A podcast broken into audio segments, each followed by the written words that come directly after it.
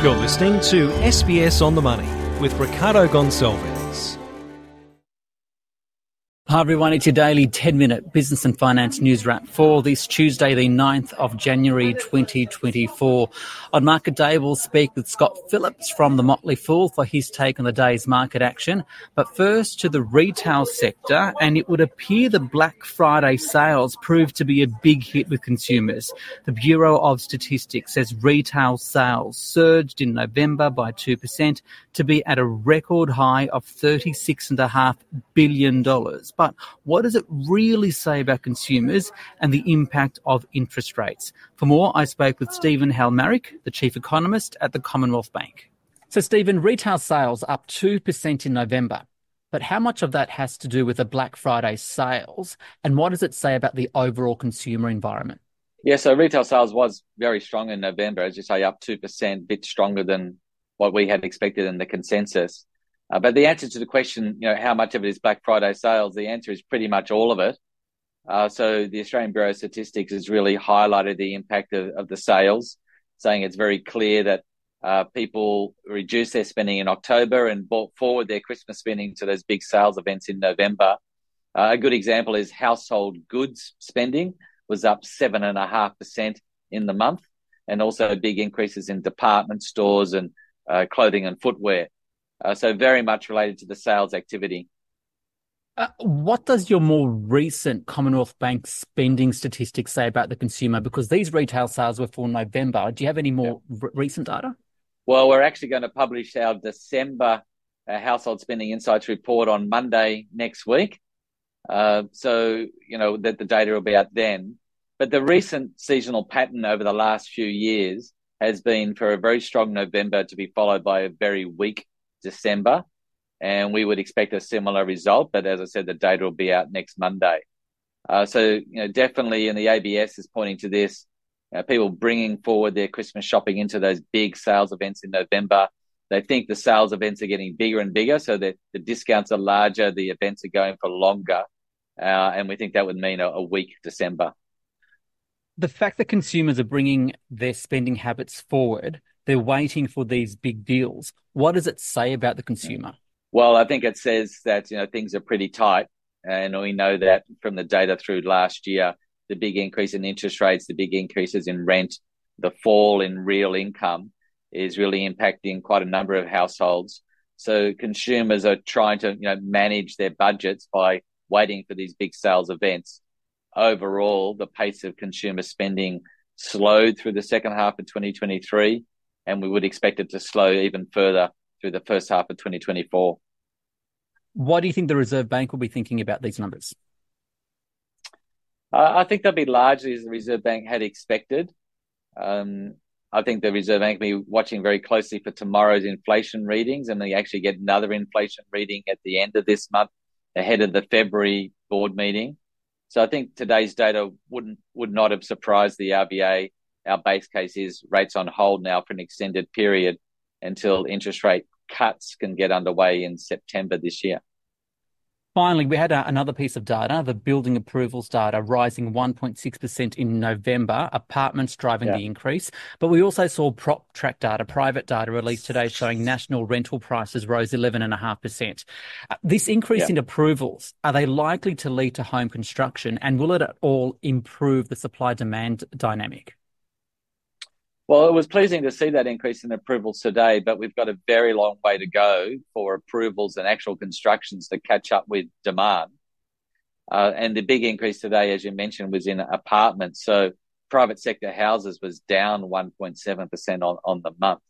And the ABS has pointed out that in the, in the first five months of FY24, so from July to November last year, uh, there was just under 71,000 dwelling approvals.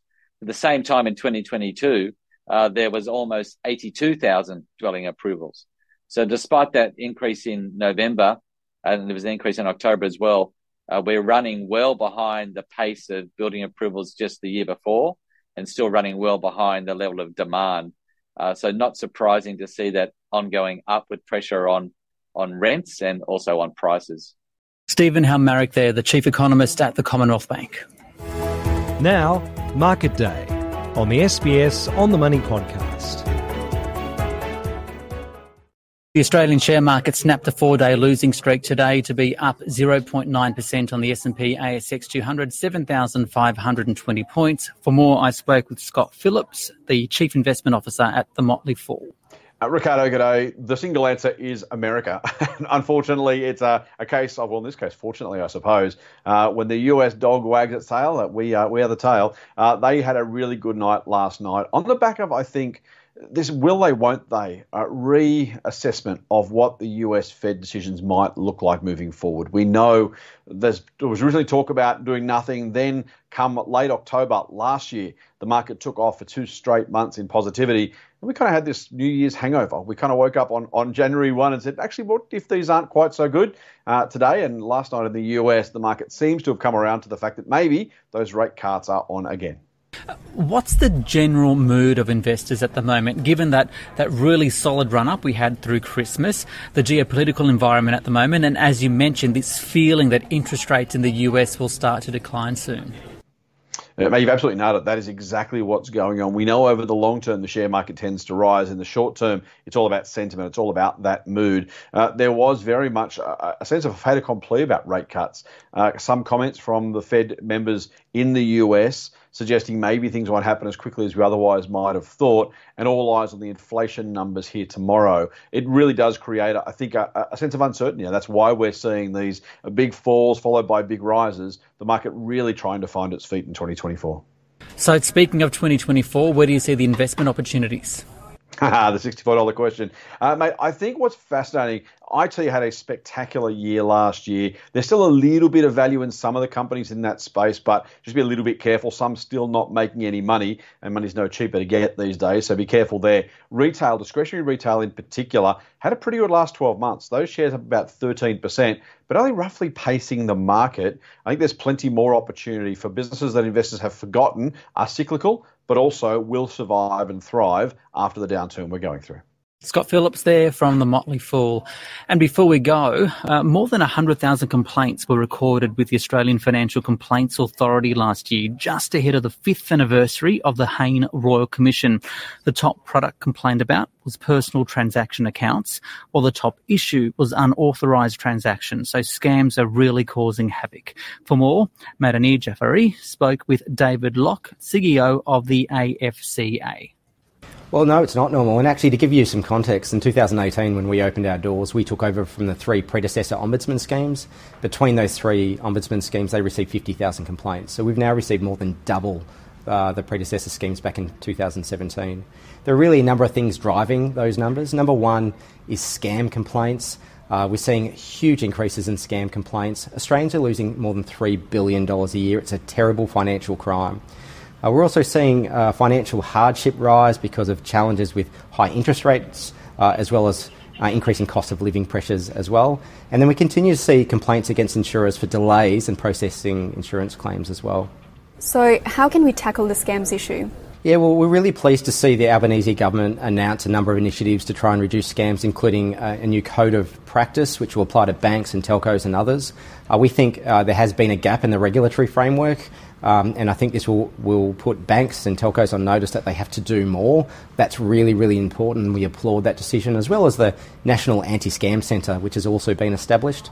Um, we saw uh, the large banks and the customer owned banks also announce, just late last year, a range of initiatives under the Scam Safe um, Accord. Um, that they will all implement to reduce scams. Um, we're really pleased to see that. Again, we applaud the banks. Look, I think it's been a little bit slow. Um, for instance, they've announced that they'll be implementing confirmation of payee, and all that means is if you're making a payment on your online banking, that they will match that the account name um, and account number and give you a warning if it's wrong. Now, I think most people would have assumed that was already happening, but in fact, only about two banks have implemented that. So we'd like to see these things implemented faster because if they are, we'll start to see a disruption to, to scams. And what can consumers do to protect themselves?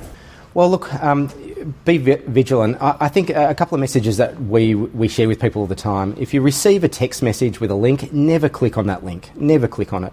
Um, if you receive a phone call and somebody's asking you for personal details, do not give it to them. If you're unsure, just hang up.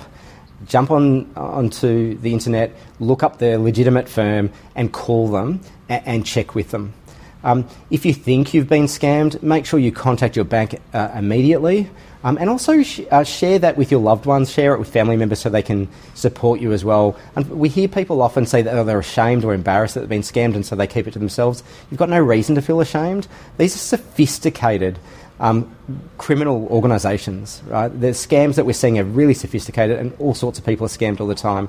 Um, I know uh, on a personal level, just last night I received a notification from my bank to let me know that my bank account had been overdrawn by $4,000. I looked in and I'd been scammed $4,000. Um, I had to get on the phone to the bank last night. Unfortunately, I was on hold for an hour and 15 minutes until they took my call. I don't think that is good enough. I think we need the banks to be much more responsive than that. But, um, but again, my first point of call was to call the bank and seek help. David Locke there, the Chief Executive Officer of the Australian Financial Complaints Authority. This SBS On the Money podcast is provided for informational purposes only. The content on this podcast should not be understood as constituting advice or a recommendation. It is not personal advice and does not consider your personal circumstances or objectives. You should contact a licensed professional before making any financial decision.